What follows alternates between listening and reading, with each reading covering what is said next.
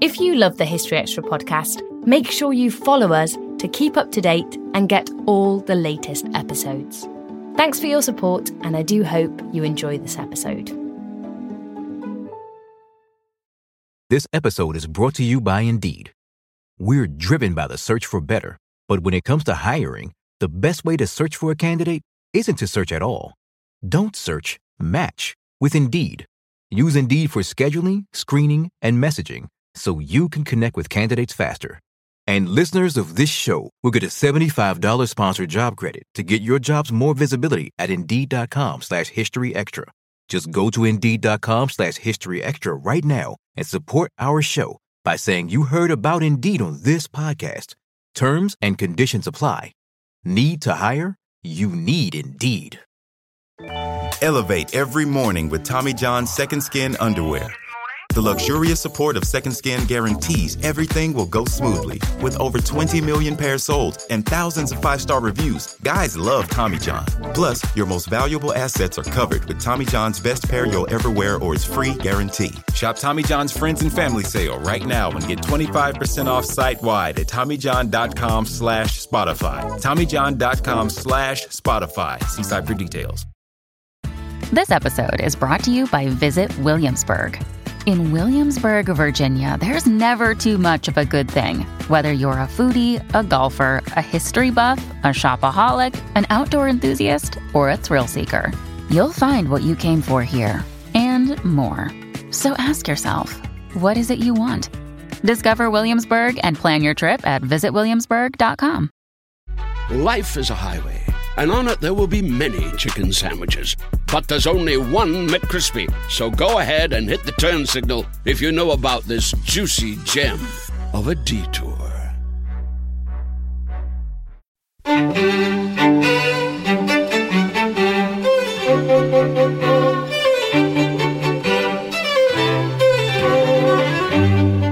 Hello, and welcome to the History Extra podcast from BBC History Magazine, Britain's best selling history magazine.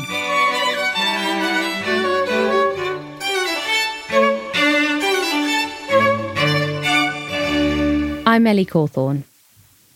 Today's episode is the latest in our Everything You Wanted to Know series, where expert historians respond to popular online search queries and questions that you've submitted via our social media channels.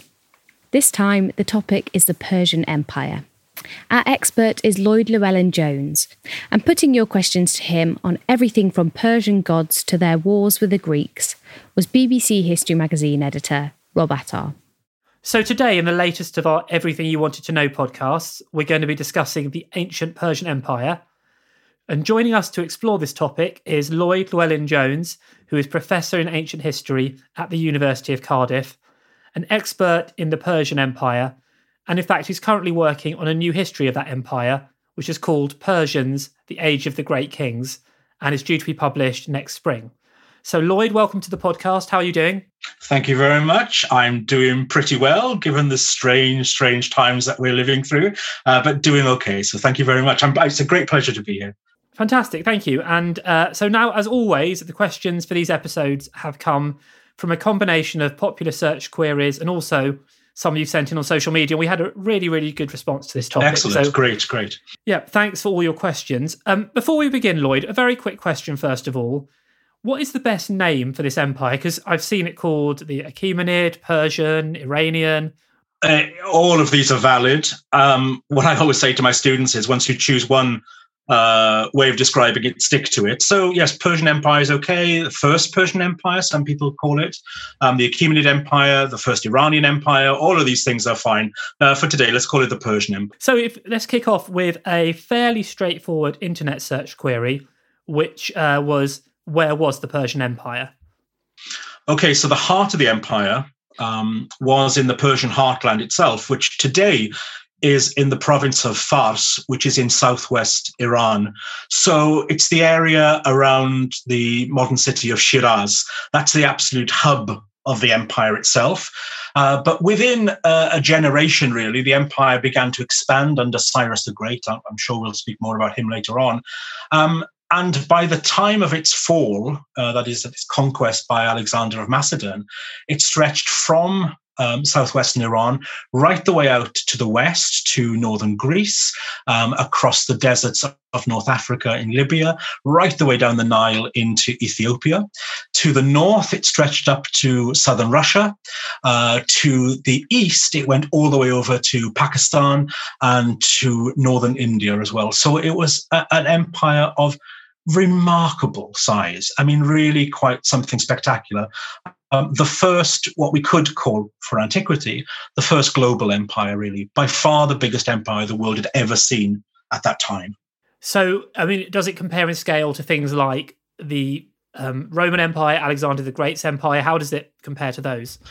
Uh, yes, it compares well to Rome. I suppose if if the axis for Rome uh, is around Rome itself, then I suppose um, its eastern border um, in the Sasanian period in the second century would be uh, about sort of beyond Damascus to the Euphrates. So I suppose in terms of territory, it's the same size as the uh, Roman Empire, but of course um, the trajectory is very different, running um, from the center of Iran east and west, of course, and that's the important thing to remember.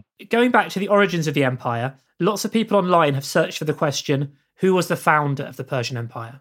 Uh, okay, fine. I mean, the ancestry of the Persians is is really fascinating because they were a uh, a nomadic people who came from Eurasia originally, from the steppes. Uh, and they moved into the Iranian plateau, as we now call it, around about 1000 BCE, and they settled there. Already there were indigenous Iranian peoples who were living there already. Um, so the Elamites, for instance, were a very long and, and established civilization um, down in um, the southwest of Iran. Uh, but these new nomadic people um, brought very different kind of traditions and lifestyles and cultures with them. They were very much a kind of horse horse mentality, a horse culture um, from the steppes. And as they settled into the Iranian plateau, they split into different tribes. They were always tribal. So in the north, for instance, I'm sure uh, people will have heard of the Medes. They were kind of like the first cousins of the Persians who settled down in the south. So in a way, there was an attempt by the Medes, first of all, to establish an empire before the Persians even started. Um, the Medes, in a way, kind of got a head start in empire building, um, situated in the north of Iran Iran. Um, they made alliances, for instance, with the Assyrians and later on with the Babylonians. And so they were kind of like a growing power uh, in the north of Iran. The south of Iran, where the Persian tribes were based, really come into play around about 600 BC. And we find in an area called Anshan, which uh, is located towards the west of southwest Persia. There we see a, a family uh, growing, a dynastic lineage um, around a man called uh, Tishpish. In the Greek sources, he's known as Teispes. And he starts what we call the Teispid dynasty.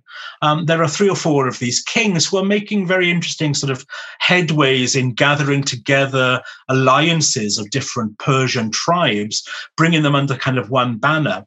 And the person really who is the most successful at doing that, is one of these Teispid kings. And of course, uh, the Persians knew him as Kurush. We know him as Cyrus, um, Cyrus II, or Cyrus the Great, as he's he's come down preserved in Persian and classical memory. And it's really um, his remarkable kind of foresight in bringing together these very disparate Persian tribes under his one banner um, and unifying them in a way that nobody really had ever attempted to do before. And when he did that, he was able to, to march them north and actually defeat the growing power of the Medes, another group of tribal alliances, really, who were threatening the kind of autonomy of the Persians in the south. And from there on in, the rest is history. You know, um, Cyrus doesn't stop at just conquering these northern tribes in Iran. Um, he immediately understands that the, the tribal um, Median empire, if we can call it that, or at least tributary areas, stretched out in North Mesopotamia and into Anatolia as well. So all of these lands fell to Cyrus in one fell swoop. And he realized really it was only one hop, skip, and a jump over to the coast of Asia Minor, to the great um, Greek speaking cities of Ionia. Uh, and of course, he led his men there uh, and conquered Sardis, which was probably the wealthiest city in the known world at the time. Uh, that fell to him quite easily. And as Cyrus returned to his Iranian heartlands in the south, um, he swung down south in Mesopotamia and conquered the Babylonian cities too, ending, of course, with Babylon it's, itself. So the empire really came from um, an amazing kind of opportunistic um, mindset of Cyrus. I don't think it was anything he ever started out thinking. You know, I think he wanted to unite his tribes and give some strength to to the Persians. But what happened within a course of, of his lifetime was he begins um, laying down the blueprint of a very successful empire. Um, he, he was a man of real genius and real vision, but also a man who understood how to play opportunity to his best advantage. Now, we had a question on Instagram from Owen Cross, and Owen wanted to know what made the Persian Empire so successful? Uh, that's in, that's a good question, Owen. Um, it was a successful empire, and as I say, the blueprint is written down um, with with Cyrus.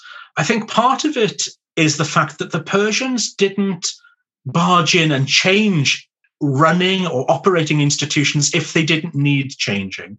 So while they often install satraps, that is, we, we could call them governors or viceroys, in different parts of the empire, they also worked very closely with local dynasts, um, local uh, administrators, local bigwigs too. Um, and we see that there is a real continuity of tradition that is maintained by the uh, the Persian overlords, which is something that we don't see in Rome, for instance. You know, Rome um, will will uh, put in their own men in different parts of the empire and Romanize the whole process. The Persians never do that, so they don't force um, a Persian language um, on um, captive peoples. Um, they don't impose any religious identity on captive peoples. Um, what the Persians are interested in is allowing their empire to run smoothly with satraps integrating with locals establishing and upholding traditions that have that kept going uh, for generations. And as long as the tribute the taxation kept pouring in to the central administration in iran then the persian great kings were quite happy with that. But they had no concept of um, stamping persianness onto conquered peoples. So um, as many of your listeners will be aware, you know, if they've traveled widely around the, the remains of the Roman Empire, whether they're in uh, central Italy or northern Britain or in Syria, you can spot a Roman town or a Roman city a mile off, okay? Because it will always have the same things. It will always have um, a forum, a basilica, a theatre, an arena. These are the hallmarks. You know, you stamp Rome on its empire. The Persians never attempted anything like like that. They they they didn't see the necessity uh, of that at all. They believed in something which is very modern, really, as a concept, and that is multiculturalism. Um, Persian, old Persian texts even have a word that can be translated as as kind of integrated peoples, multiculturalism. It's a it was a very refreshing way of thinking about empire and I still think, you know, I'm, I'm no fan of empire um, at all. But if empire was to be imposed, then I would rather have the Persian version than anything else. Yeah, that, we had a few questions actually about this kind of multicultural makeup of the Persian Empire. And there was an interesting one from Daniel O'Donnell, who may or may not be the Irish singer on Facebook. And um, Daniel, uh, he wrote in to say, Are there any instances or examples that occurred throughout the lifetime of the empire that involved race relations, ethnic tensions, or conflicts that stemmed from perceived institutional racism towards different minority groups within the empire. So I suppose he's saying, yes, it's a multicultural empire, but were there times when the dominant Persians did mistreat ethnic groups within it? Yes, uh, interesting question. Very good question. I'm not sure if I'm totally comfortable with terms such as racism, for instance, in antiquity. Okay, it's it's it's another ball game. I don't think the Persians, to be fair to them, like the Romans, really saw race as an issue. Ethnicity and, and nationhood, um, I think they do see as an issue. Um, now, by and large, um, the building of the empire uh, and the maintenance of that empire was, by and large, peaceful. But let's let's not beat around the bush here. Okay, a lot has been said about this kind of pax persica, you know, the Persian peace in which they uh, established and, and maintained their empire. But of course, you do not create an empire simply by going around holding hands and being friends with everybody. Okay. When Cyrus started his campaigns to the dying days of the empire, warfare was endemic. Um, the suppression of revolts could be vicious and bloody. Uh, and that's the reality of running any empire. So, in this respect, the Persians were no different. It's just that they tried to maintain an equilibrium, a sense of balance, and a sense of peace for longer than others, I suppose. But there were um, moments when that all collapsed around them. So, in for instance, Egypt was, of course, a very important aspect of uh, the, the the empire for the Persians because, of course, it was such a wealthy area, had connections to the Mediterranean, to the gold reserves and the turquoise reserves um, in Ethiopia, and yet the Egyptians were not a particularly easy people to rule. Um, and several times during the Persian occupation, um, there were serious uprisings. And of course, uh, it came to the point where e- Egypt actually broke away from the empire and regained its independence um, for some 60 years before it was reconquered and brought back in as well. Uh, and that was done with, with dreadful um, um, scenes of of bloody violence and insurrection and horrific um, repercussions for the Egyptians as well, especially under Artaxerxes III, who is known um, even to the Greek historians as, as being um, somewhat of a, a tyrant. Um, likewise, if cities or uh, states rebelled against the Persians, the payback could be huge. For instance, in the Levant, in the cities of uh, Phoenicia, the city of Sidon rebelled against uh, the Persians, against Artaxerxes III. And his response to that was complete destruction of the city, um, the um, enslavement of its population, and the deportation of any others who weren't enslaved. And this is a, a policy, of course, deportation, removing people from one their homestead to another part of the empire, which had been um, carried out, for instance, by the Assyrians, by the Babylonians. So in that respect, um, the Persians were, were following a Near Eastern precedent. So there is nothing unusual in a way about the, the, the this use of force for the acquiring and maintenance of the empire, but it's the way in which the Persians looked towards peace as a norm, which is a little bit out of kilter with other ancient civilizations. And so, I, I suppose developing on this theme, we had um, Jessica Roberts on Facebook um, wrote in to say, What distinguished the Persian Empire from other empires at this time? And how did people who became part of the empire view the Persians?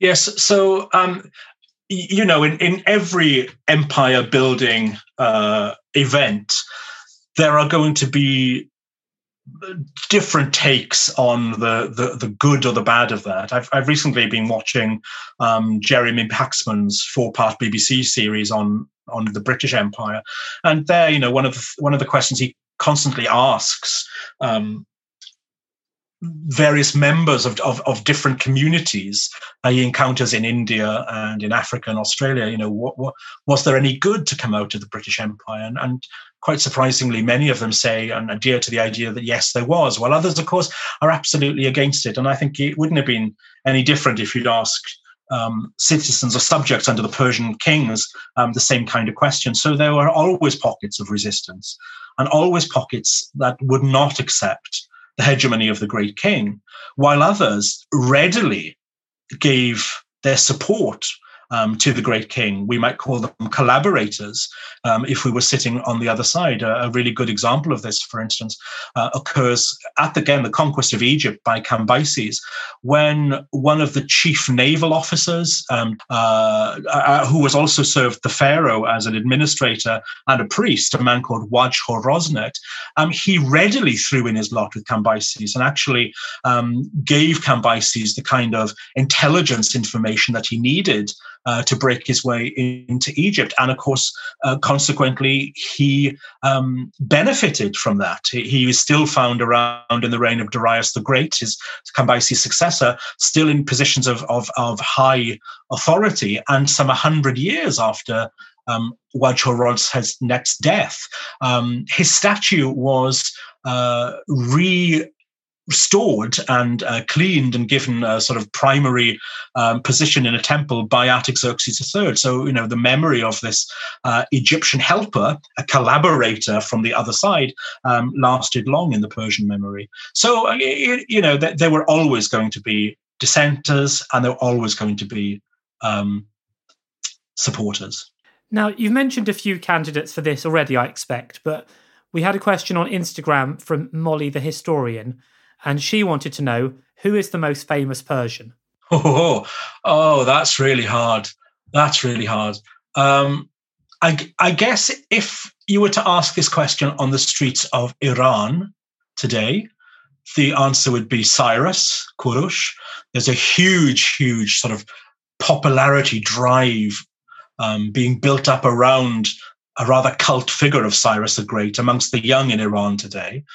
Um, if you were to ask an ancient Greek who's the most famous Persian, they would have said Xerxes without any doubt whatsoever, because Xerxes was the ultimate Oriental despot for them. Where do I sit on all of this? Well, they've all got their pros and their cons, you know. Um, I guess I have, uh, although I, I don't like him as an individual, I do admire the work of Darius the first, Darius the Great, um, in the fact that he was this remarkable bureaucrat who um, gave cogency to the idea of empire by building roads, um, increasing the communication system, um, uh, levying taxes correctly, drawing up laws, the king's laws, the data, which the, the Persians are so proud of. So I think Darius the first took the administration and the kind of idea of the empire to another level. But without uh, Cyrus, of course, there wouldn't have been an empire to start with. And I, I, I do have a soft spot for Xerxes. In, in my new book, um, Persians, I, I completely rewrite, as it were, the, the Persian Wars, and I try to to look at the Persian Wars from the from the perspective of Xerxes and what was he aiming to do. Uh, and of course, he's been written out of history by Herodotus as this kind of megalomaniac, this man child, really. Uh, but if you look at him from the Persian version, you see a very different sort of Xerxes arising. I, I wouldn't want to say who is the most famous Persian beyond that, but let's say that they're the three big contenders. Okay, well, actually, you've um, just alluded to a subject that a lot of people have been asking about, and that is about the Persian Wars, the Greco Persian Wars, and the Persian interaction with the Greeks, which I suppose for Europe, a lot of people in Europe, is probably perhaps how they know them best, really, through the Greek angle.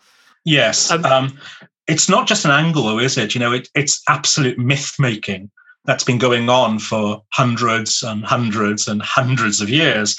Um, I, I, read recently uh, a, a, new volume uh, on Spartans, and there is the old myth again of this kind of European supremacy uh, and the, the, the, positive barbarianism of the Persians.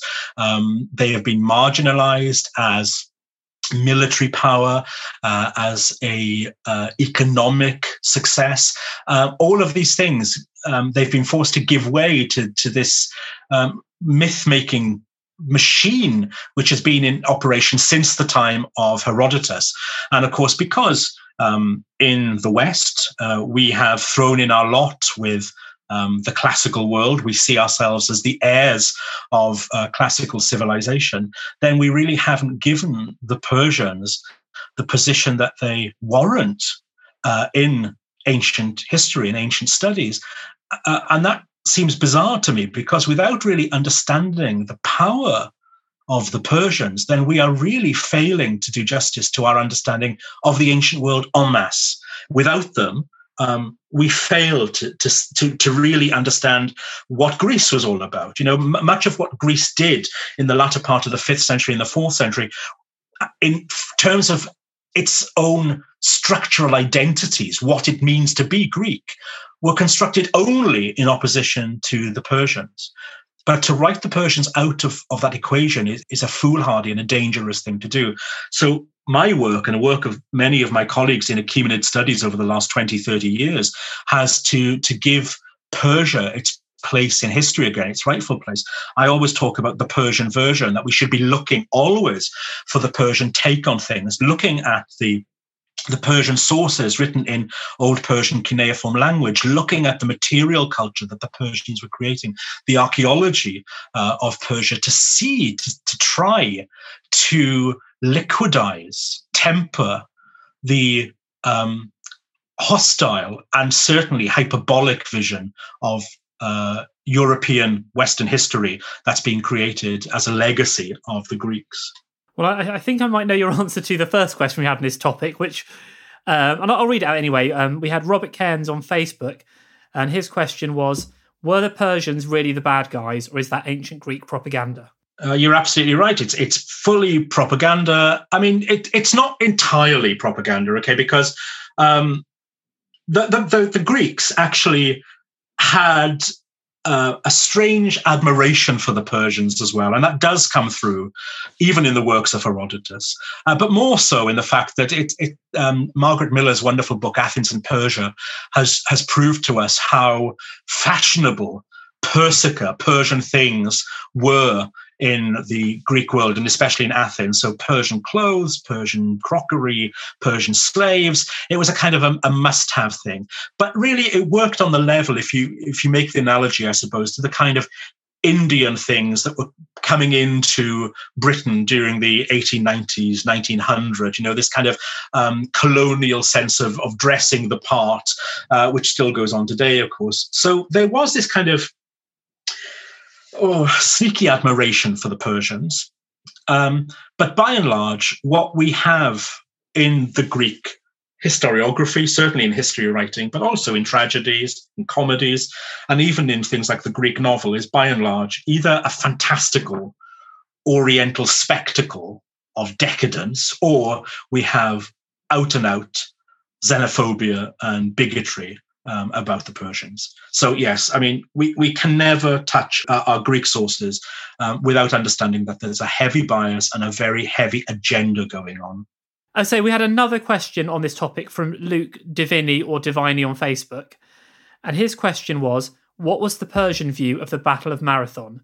Did they think it was a big deal?" And I suppose within that question is the idea you know, the Greco Persian Wars or the Persian Wars mattered hugely to the Greeks. Did they matter as much to the Persians? No, no, absolutely not. They they really didn't. Now, you know, the Persians are not really going to record um, defeat in their inscriptions anyway. Okay, so we're not going to expect to see um, the lamentations about you know coming home with your legs between your legs any more than you find in uh, Roman sources or Egyptian sources for that matter. Okay, it doesn't work like that.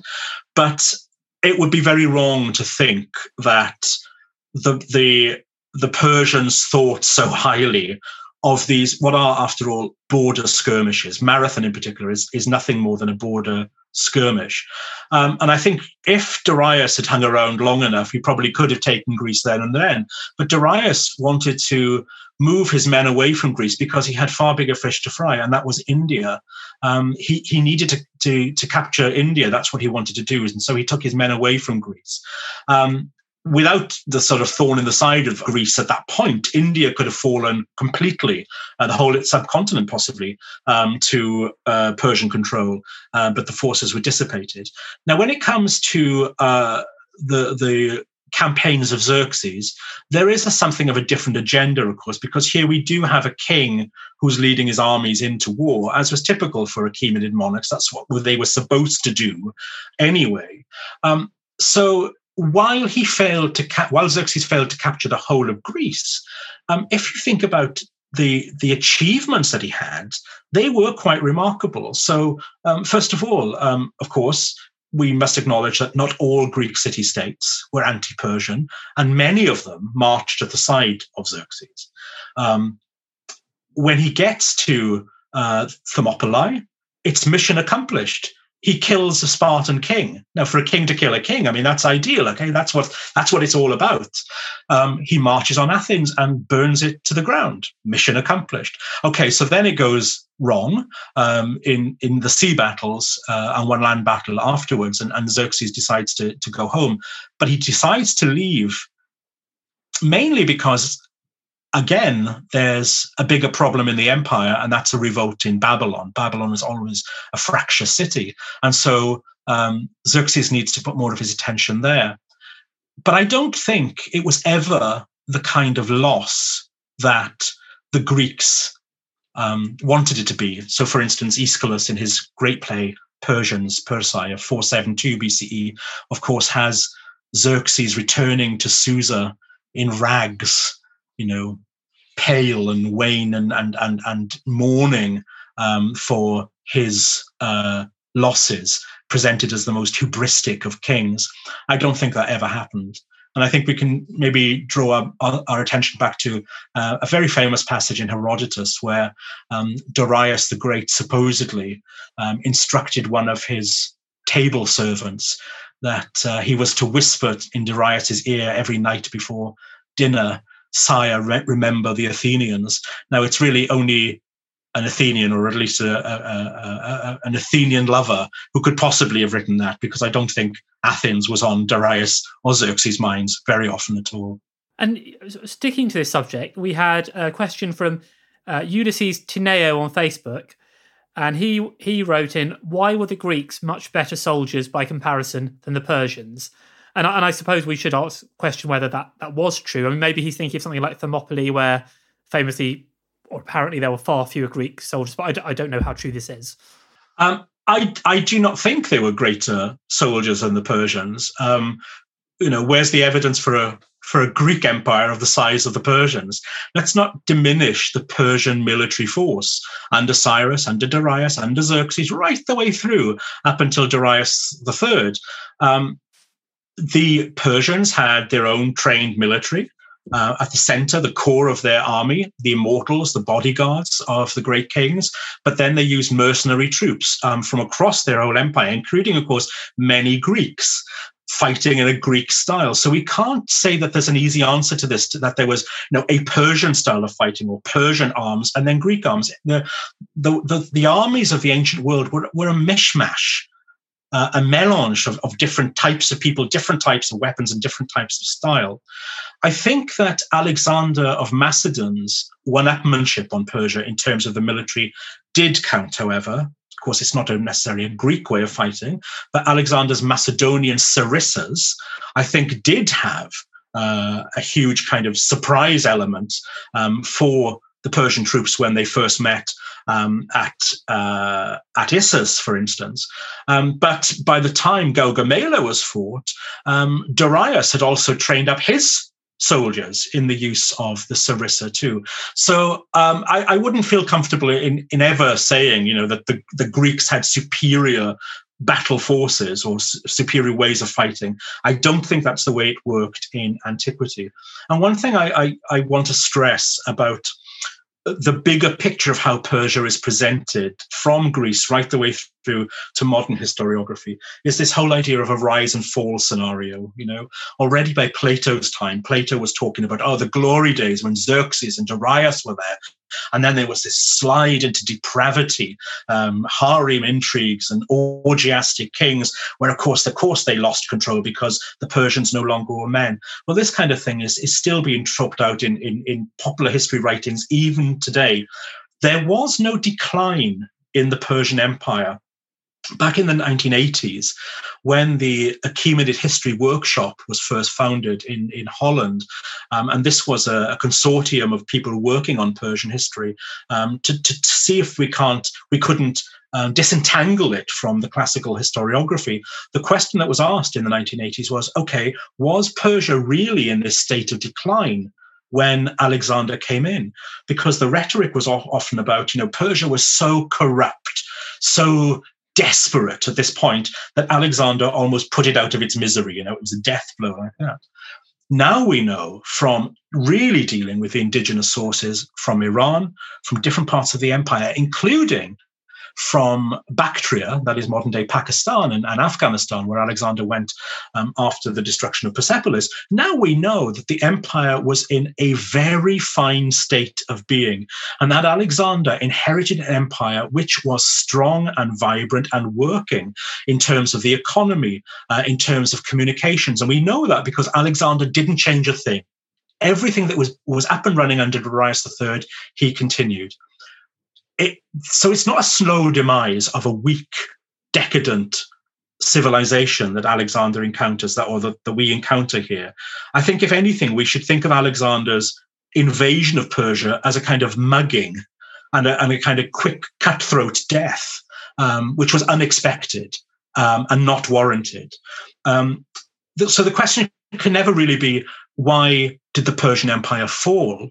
I think the better question, therefore, as some of your listeners have already asked, is why did it last so long? You know, what was it about the Persian Empire that made it so successful? Certainly, there's no rise and fall scenario to play out here. Still to come on the History Extra podcast. Some of the Greek sources, which are quite reliable here, uh, Ctesias and others, for instance, who lived at the Persian court, say, for instance, that when the Persian king dined, he ate separately to the rest of his court behind uh, a diaphanous curtain. Uh, and then would perhaps call in um, favored courtiers to share a cup of wine with him. This episode is brought to you by Indeed. We're driven by the search for better, but when it comes to hiring, the best way to search for a candidate isn't to search at all. Don't search, match with Indeed. Use Indeed for scheduling, screening, and messaging so you can connect with candidates faster. And listeners of this show will get a $75 sponsored job credit to get your jobs more visibility at Indeed.com slash History Extra. Just go to Indeed.com slash History Extra right now and support our show by saying you heard about Indeed on this podcast. Terms and conditions apply. Need to hire? You need Indeed. Elevate every morning with Tommy John's Second Skin Underwear. The luxurious support of Second Skin guarantees everything will go smoothly. With over 20 million pairs sold and thousands of five star reviews, guys love Tommy John. Plus, your most valuable assets are covered with Tommy John's best pair you'll ever wear or its free guarantee. Shop Tommy John's Friends and Family Sale right now and get 25% off site wide at TommyJohn.com slash Spotify. TommyJohn.com slash Spotify. See site for details. Life is a highway, and on it there will be many chicken sandwiches. But there's only one McCrispy. So go ahead and hit the turn signal if you know about this juicy gem of a detour. We've talked a lot about the Greek view of the Persians, but we had a nice question came in from Nessa Kennedy on Facebook. And she asked, How did the Persians view other cultures, such as the Greeks or the Egyptians? And she followed that by saying, Were ordinary people hostile to those countries, or were they simply viewed as military rivals? That's uh, that's a great question. I think, by and large, the the Persians were were truly fascinated by other peoples um, and truly warmed to them. Um, and how do we know this? Well, you know, we have no diaries or no letters that tell us this, but we can see it actually in the, the monumental art and architecture of places like Persepolis and Susa, um, where we have a really curious blend of architectural styles. So, for instance, we will have Syrian and Assyrian winged bulls next to Egyptian style doorways. Um, what the Persians did really was when they went to these different parts of the world that they conquered, they saw things which they responded to that they liked. And they bring elements of this back and they mold it to their own uses. And somehow they harmoniously put together these disparate architectural and artistic styles to create something which is really harmoniously and identifiably Achaemenid Persian as well. We also see um, at Persepolis, for instance, on the staircase of the uh, of the east portico of this of the Apadana, the great throne hall, these amazing carved scenes of tribute bearers bringing their gifts to the king, and they come from all parts of the empire, um, starting with Media and Elam. We have uh, peoples from Cappadocia, um, from Greece, from uh, Egypt, from uh, India, all bringing their different gifts. And what you see in the stonework, in the crafting of these images, is just a very clear um, articulation of detail. It's as though the Persian artist, and therefore the, the commissioner, who is the king of these images, is simply fascinated by uh, the ethnic diversity of his empire. And there is no question of these images being derivative, for instance. Um, if we think about the way in which uh, Egyptians, pharaonic Egyptians, would often depict themselves in contrast to foreigners. Foreigners are usually depicted on a smaller scale.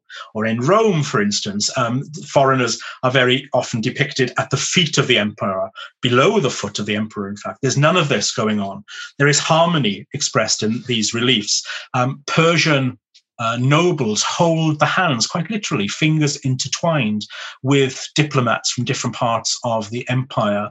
Um, and on his tomb at Nakshi near Persepolis, Darius shows himself quite literally being uplifted on a, on a platform, a throne, a takht in Persian, which are upheld by all the representatives of the Persian Empire. And in the cuneiform inscription which accompanies it, he says, if you want to know what my empire was like. Look at the representations of the people who support me. And then he names them. This is the Egyptian. This is the um, Scythian. Uh, this is the Indian. Uh, this is the whatever. And what he's saying there is really, it's, it's kind of the slogan is the empire is better together. We, we are doing this together. Now, we have to concede, of course, again, going back to some of these really good questions earlier on about the nature of empire.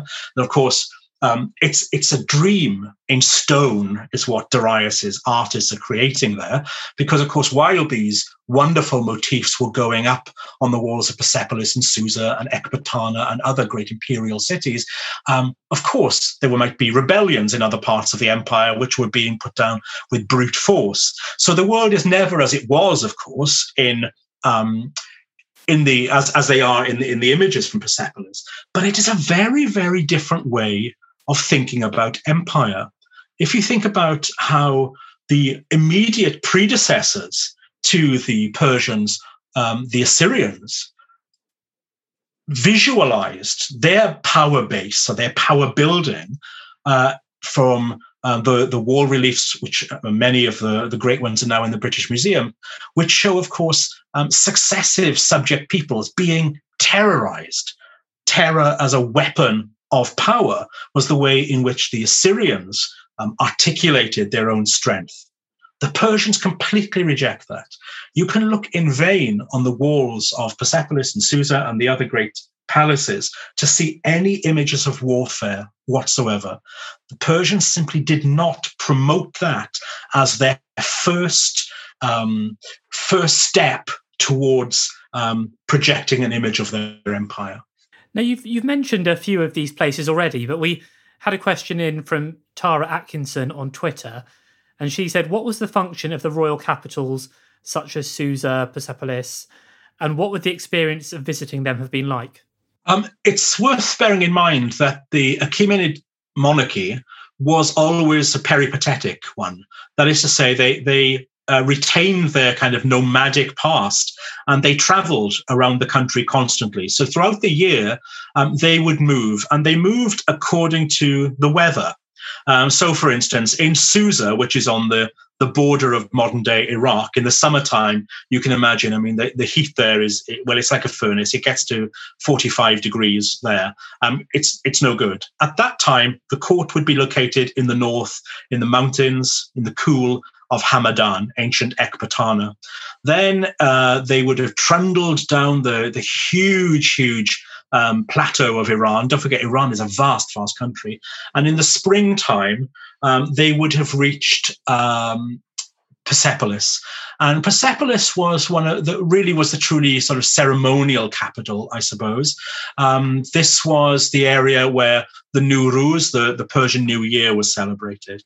After that, they would then move en masse. And you have to imagine, you know, this is a whole kind of state on the move, thousands and thousands of people and animals moving together slowly, slowly, setting up camp, setting up tents, and moving on day by day until they reach Susa again in the spring, and then Babylon, and then back to Ecbatana. And that's the way that they, they moved around constantly. Um, it's really interesting, you know, this is why we can never really trust our Greek sources. The Greeks don't know anything about Persepolis until the Alexander historians start talking about it hundreds of years after the fall of the Persian Empire. They know of Susa, but they don't really know of anything else at all. That's why we have to be suspect with our, our sources. Susa was a great administrative center. Um, some of the main uh, roads of the empire um, ended at Susa. So you could take the royal road from um, Susa to Sardis, for instance.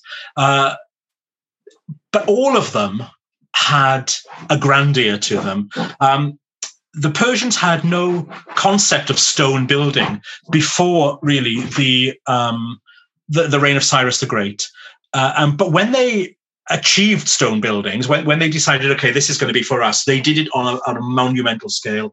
Um, and truly, I mean, for a for a subject of the empire coming from, say, North India or from Ethiopia, I don't think they would have seen buildings on the kind of scale um, that we still see in the ruins of Persepolis. Uh, really overwhelming. Um, a theatricality to the kind of buildings too.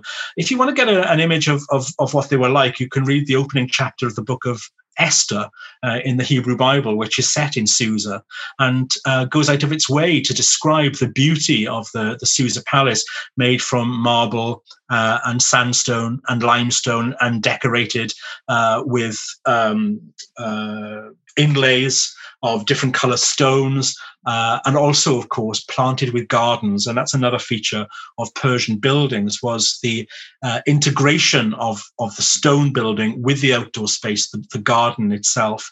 Um, the garden was known in, in uh, Old Persian as uh, pardasu, which comes into the Greek as paradis, uh, paradisos, and our paradise as well. Uh, so this idea of a walled garden um, attached to a, a, stone building, a pavilion or, or a, um, a portico uh, is something which goes very, very deep into the Persian imagination, into the Persian mind, uh, and really was operating in Persia right the way up until the the, the revolution when uh, new monuments, new palaces were being built. The same structure was happening. Now, you in your last answer, you, you mentioned the uh, the Esther story from the Bible, and uh, we had a question about that actually, which might be interesting to turn to now, from uh, Schmickby3 on Instagram and they wanted to know are there any records of the biblical Esther? And I suppose they mean beyond the Bible. Are there any Persian sources?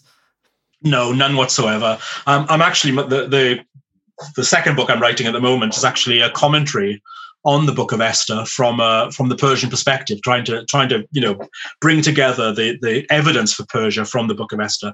I believe the Book of Esther was written around about 400, 350, 400 BCE. So I think it is a Persian period piece of work, apart from chapter nine, which I think is much later. That's another another talk. Um, but I do not think that it uh, encodes history. I do not think that Esther was a real person, uh, nor was Mordecai. Um, I believe that they are folktale characters uh, created by uh, a Jewish writer to give the Jews of Susa a, a, sense of belonging. And I think that's what it's all about. The Jews were doing very, very well in Susa, uh, in the Persian Empire in general. And I think this this um, story was written um, to kind of embrace that idea that a Jewish girl could be a queen. Um, there is no evidence for her I don't, because I do not think she ever existed uh, any more than, say, Helen of Troy existed. But it's a wonderful literary creation, literary motif, and does something for the identity of the, the Jewish people. However, there are lots of Persian realia in the Book of Esther, and that's because I think whoever wrote this book knew the Persian world extremely well and also knew the Persian court extremely well. So I get a sense that he was a, a, a Jew who worked in some level within the court, maybe not on the highest levels, uh, but he knows about harems and ministers and, and rituals of gift giving and audiences and, and all of that. All of that can be verified without a doubt. And as I said, the architectural layout even of the palaces um, uh, are, are, are pretty well observed. Um, but the core, the core story itself, I think, is a is a kind of fairy tale, a, a little novella um, based on the on Jewish identity and its importance. Yeah, its importance to the Persian world. So, is even the underlying story this idea of there being a, a threat to the Jewish community within Persia? Is even that not true? Do you think? I, I don't think so. I think the whole um, section on on the the threat and Purim um, I think that's a, a, much later edition about 200, 300 years later, written during the Maccabean period. Um, the Maccabees, as many of your listeners will know, uh, is a period of, of, of great upheaval um, in, in Israel itself, uh, and a great moment when the, when the Maccabees, this, this ruling clan of Jews, need to sort of stamp down their authority and, and also give an identity of Jewishness.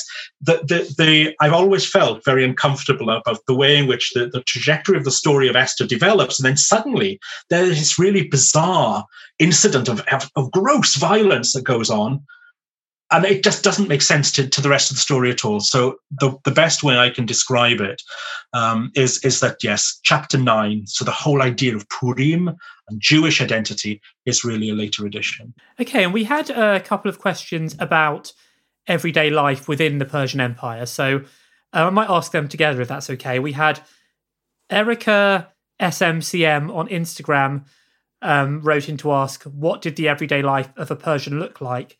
And then on a related note, uh, Matilde Exo, also on Instagram, wanted to know what it was like to be a woman in the Persian Empire. Trying to find out about like, the reality of, of daily life of any Persian is very difficult, um, mainly because most of what we have um, are royal inscriptions uh, and records of the higher echelons of Persian society. Um, so certainly, I could tell you, you know, what high-ranking Persian nobles wore, what they ate, but it's it's almost impossible for us to dig down to a lower level um, to find out the the daily life of, of an average Persian. It's it's it's a great shame. However, what we do have um, at our disposal is a vast archive uh, of cuneiform documents. We call them the Persepolis fortification texts. Uh, and these are ration accounts of people living in and around Persepolis at the time of Darius the Great. It's like a little sort of photoshop, really, of, of, of one moment in, in Persian history. Now, some Persians come into play in that, but mainly the documents are concerned with a group of people called Kurtash. And the, this word has been translated as workers. I think actually slave is a better translation. Uh, and from these documents, we learn um, how uh, these slaves, these workers, received certain amount of rations depending on what kind of work they were doing, uh, and where in Persepolis as well there's some quite um, dark elements that come out from uh, a study of these documents in relation to the Kurtash. Um, many of them, of course, were war captives or were sold into slavery. Um, they were often put to work in um, cohorts of people uh, and not necessarily kept together as, as families at all. Um, from the rations that they give, I, I, would say that it's it's kind of subsistence living is what they've given. You know, not not not a great deal of of, of food, um, uh, and certainly not excess calories. So that kind of work is able to be done on uh, on the empire and its and its peoples. But unfortunately, as to the life of kind of an average subject living, you know, a Persian-born subject living in Susa, for instance, we know nothing. And and it's a great shame. It's a, it's one of our great losses. And i don't know how we're ever going to rectify that. I suppose we have to use our classical sources for bits and pieces but always of course with the caveat that we we can't be sure. Now when it comes to to women um uh, good work has been done on on women in persia um, mainly of course of the of the highest echelon, so royal women, um, queens and princesses, uh, women who are called by the title Dukshish, or Dukshishpi in the in the in the plural. Um, so the wives of kings, the daughters of kings, um, and these women could have very high status indeed and be extremely wealthy. Uh, one of the women that comes out in the Persepolis documents time and time again is a woman called Irdabama, uh, and she has a huge workforce. These these Kurtash, over four five hundred of them, working on different estates in different parts of of Iran. Um, one of her estates is quite near to Shiraz. She has her own steward. Um, she has her own seal, uh, which is quite remarkable. And so omnipresent is she in the Persepolis fortification uh, text that my colleague uh, Wouter Henkelman has suggested, and I think very rationally, that this was probably the mother of Darius the Great. So the king's mother, of course, had the higher status of all the women in the land. So our documents tell us about this kind of thing, uh, but what they don't uh, tell us uh, really is, is about kind of relationships that women had with their husbands. We know nothing of wedding ceremonies, that kind of stuff. At the lowest rung of the of the ladder, the the slave women, foreign slave women, uh, we do know more about actually because again they they are recorded, their lives are recorded in these ration texts. So uh, an interesting detail, for instance, um, a group of Ionian women so these are women who were captured or come as prisoners of war from the Greek city states of Ionia. And whether they're living with their husbands or not, we don't know, but they are at Persepolis. And there's a group of them who are pregnant and they all give birth. And upon giving birth, these women are issued with rations in addition, above and beyond their usual rations. Obviously, because they're nursing mothers, they need more calories to keep these children um, healthy and alive, uh, for that matter. But then it's really interesting. We, we learn in the document that women who give birth to male children are given twice as many rations as uh, a woman giving birth to daughters, which says something straight away, doesn't it, about gender hierarchy and gender ideology uh, within the Persian world. So we have to read between the lines. We have to read very carefully, but we can get some of these things out. Um, the other thing to point out about women, I suppose, within the heartland of Persia itself, is their almost complete absence from the iconographic record. So you can look in vain for an image of a woman on the walls of Persepolis, for instance. They simply are not there. Um, in fact, there's only one female thing at Persepolis, and that's the image of a lioness. And she's only there because she's got her cubs with her, too. Um, what does this mean? It doesn't mean that women um, were not agents in their own right, did not have power, did not have status. Um, what I do think it suggests is that women um, lived in a uh, or, occupied a kind of um, it was a kind of harem mentality. And what I mean by harem mentality is not, you know, that they were sequestered away and, and lived their lives in pleasure on scatter cushions and stroking Persian kittens. It's not about that. It's about this idea of um, public visibility. Um, today, I think we are so obsessed with the idea that, that, that to be known, to be powerful, you have to be visible. In antiquity, for women, there was no honor in visibility. Um, maintaining your invisibility, your sort of sense of purdah from the public sphere is where your power uh, and your status actually sits. Um, to bring you back to the book of Esther, for instance, you know, the very uh, thing that kicks off the story of Esther is when um, the king, the Persian king, Xerxes, demands that his wife, Vashti, comes out from the harem and shows herself, her beauty, to the drunken men at his banquet. Now, what the biblical author is really telling us there is this is unacceptable behavior on the part of the king and the part of the ministers of his court who want to look at this woman. They are dishonoring her by doing that. So I think what we have in the, operating at the Persian court and the very highest levels of Persian aristocratic society is a kind of um, uh, a segregation, a separation of the sexes in which invisibility, public invisibility, is the key to status. And let's not forget that the, the, it was very difficult even to see the Persian king himself.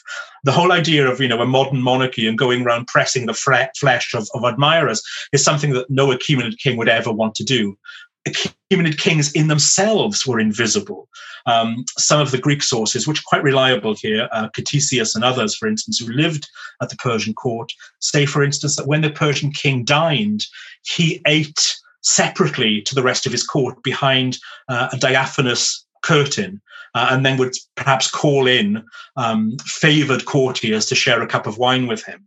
But the whole idea of, of, of visibility was something that doesn't uh, doesn't work in a, a, Persian context. Monarchy was a reserved, private, um, sacred, um, higher affair, and I think that goes for the women as well. Now, um, another popular internet search query was, "What was the main religion in the Persian Empire?" And I guess maybe there were many. You're, absolutely right, Rob. I mean, it, this is—it's almost impossible to say for many, you know, for some people, they make the claim that what we see in the inscriptions of Darius the Great and, and kings afterwards, because of his adherence to a god called Ahura Mazda, is Zoroastrianism. Well, at best, I think we could call it proto Zoroastrianism because we're far too early um, to call this, you know, a fully developed, developed form of Zoroastrianism as we know today. The, the term itself actually wasn't even um, concocted until the 19th century. I think what we see is a, a, very pragmatic approach to, to religion and to the use of gods by the different kings of the Persian Empire. We don't know anything, for instance, of Cyrus the Great's religion. He makes no comment on his own, as it were, um, boyhood faith or national faith. What we see with him is uh, with uh, Cyrus is actually being very pragmatic. So when he's in Babylon, he is very, very happy to worship Babylonian gods. Um, he shows himself, in fact, as a as an adorant, as a as a faithful follower of the god um, Marduk, the, the great god of Babylon. And in the Cyrus Cylinder, this great propaganda piece that is commissioned by Cyrus, um, it is Marduk himself who says, I searched throughout the world looking for a champion, and I found him in the figure of Cyrus. Now, those words, really interestingly, are echoed again in the Hebrew Bible, in the Old Testament, in the prophecies of Isaiah.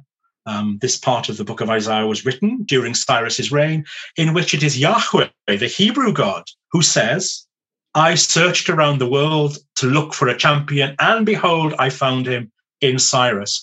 Um, and of course, very famously, Cyrus the Great gets the title of uh, Messiah, Messiah, God's anointed uh, in the Hebrew Bible, the only Gentile ever to receive um, that uh, that title, uh, which shows then that you know um, Cyrus was all things to all people. He was willing to be uh, a Babylonian god worshipper. He was wor- willing to be uh, a worshipper of the the invisible Jewish God. We, we don't have any references to him worshipping Ahura Mazda, interestingly enough. That's something that Darius picks up on. Now, if we were to just rely on the royal inscriptions, we would only see Ahura Mazda and a few references to what Darius calls the other gods who are.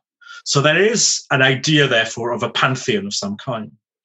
But when we start looking at the cuneiform text from Persepolis, this is where we see another religious world emerging, which was running concurrently with the worship of Ahura Mazda. And that's the presence of the very ancient gods of Elam. So these very, very old indigenous Iranian gods are still being worshipped alongside the newer gods brought into the Persians um, a thousand years before. Uh, and that's the um, really quite remarkable mix of deities and religious thought that's going on.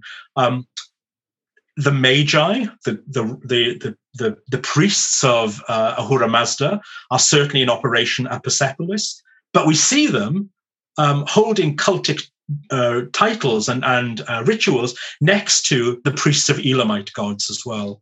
Um, of course, it's it's something that the ancients, apart from the Jews, by the time we get to the Second Temple period, that the ancients never got themselves worked up about.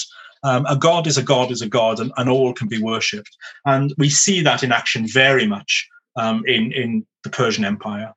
Now, um, coming on to the end of the Persian Empire, we talked a bit about this earlier, but it, it essentially it comes to an end when Alexander the Great conquers it. And is is that it basically? From then on, does it no longer return to its former glories? It, no, it it it, it is um, as I say, uh, sort of mugged and and killed on the spot. Really, um, it's it's a very quick, very sudden end to the dynasty, to the Achaemenid clan, disappears with the murder of Darius III. Incidentally, of course, he's not killed by Alexander; he's killed by one of his own family, which kind of gives Alexander, therefore, the the opportunity um, to create a piece of propaganda to say that um, I've come in as a hero to uh, to try to save Persia from uh, from uh, its own self destruction uh, or to avenge the death of Darius III. Um, the family dies away. Persia, of course, does not. Um, Persia continues the essence of itself under Alexander's rule. Alexander never really brought the center of Iran completely under his control. Fars province, the homeland of the Persian Empire, was always problematic for him. And I think that's the reason, really, why he burnt down Persepolis when he did. Um, it was not, as the Greek sources say, in retaliation for the burning of uh, Athens and Xerxes. No, no, no. It was actually because the Persians around Persepolis simply would not submit to him. So he burns down their chief center, brings them into line that way.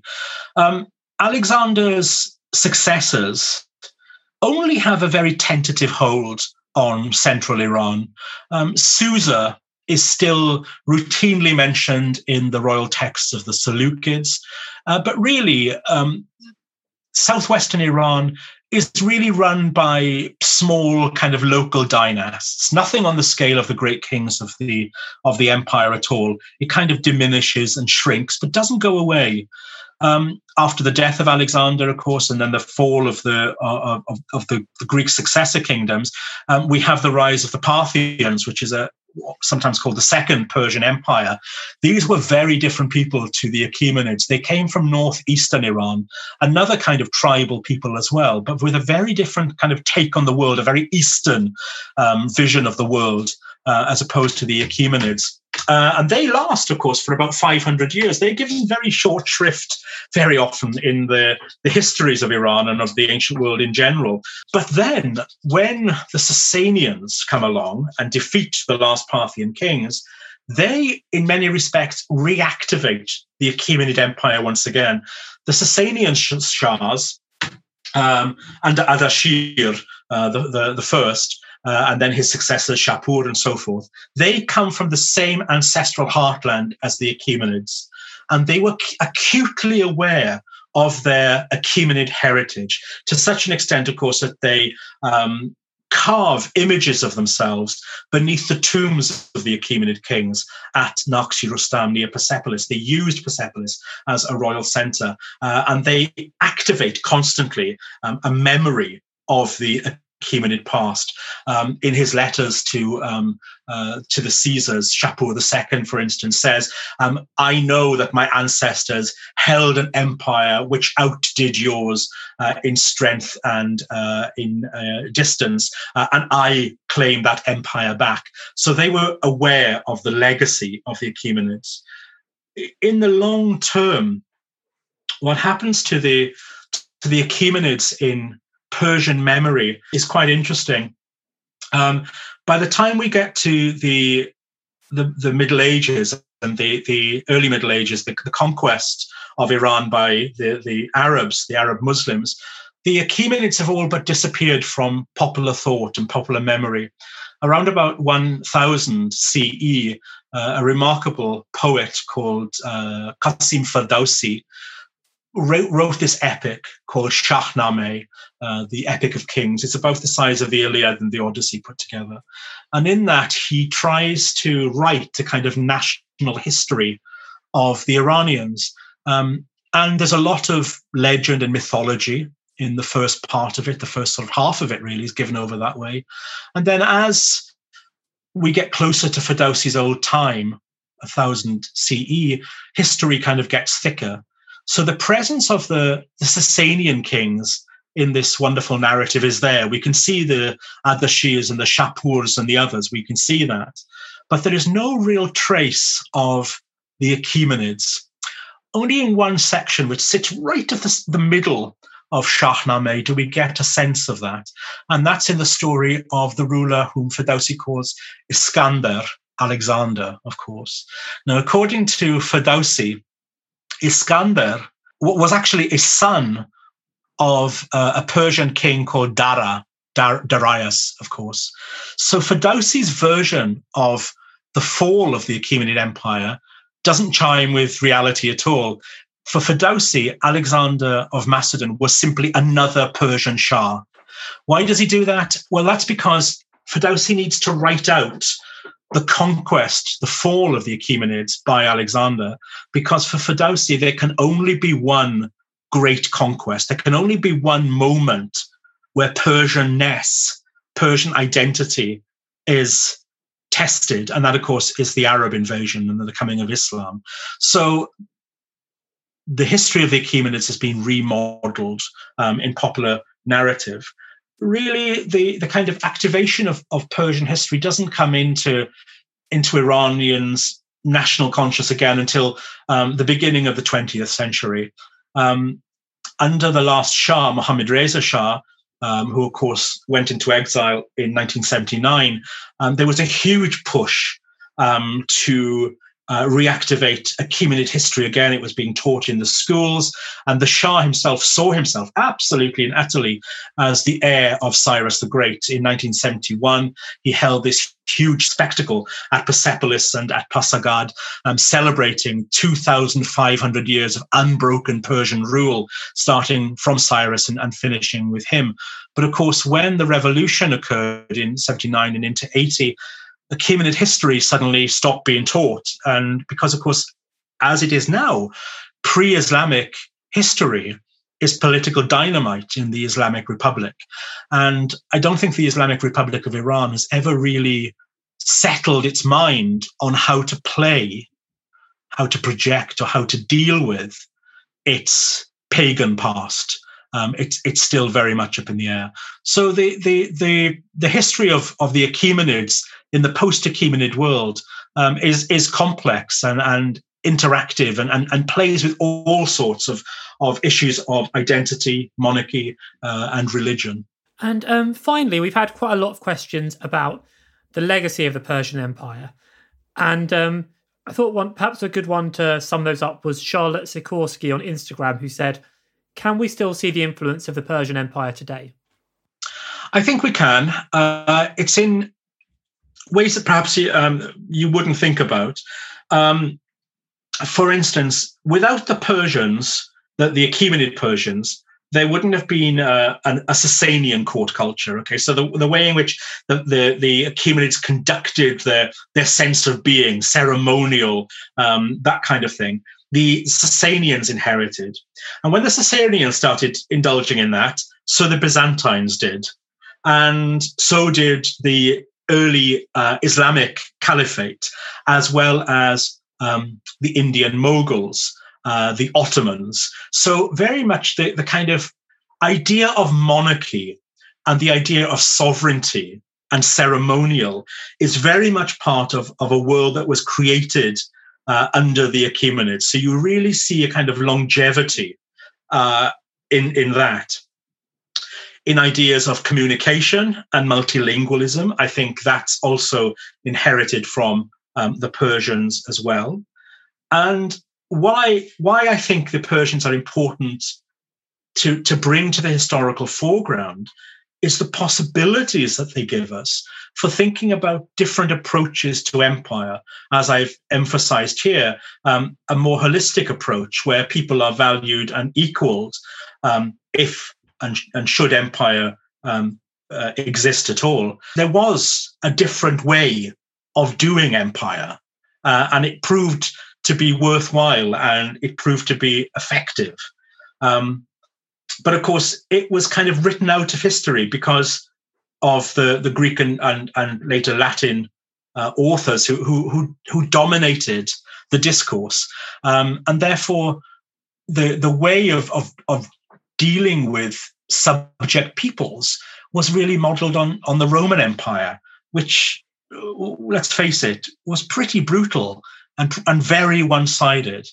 As I say, I'll re emphasize again, I, I don't like the idea of empire, but I think if you have to live under an empire, if it is imposed upon you, I think there are better models to take than the Romans. And I think that's why it is important to look at the Persians and think, okay, there, there could have been a very different world created um, after it's after the fall of the Achaemenids. That was Lloyd Llewellyn Jones. Thanks for listening. This podcast was produced by Ben Hewitt and Jack Bateman. Tune in tomorrow for a conversation about the excavations at Sutton Hoo.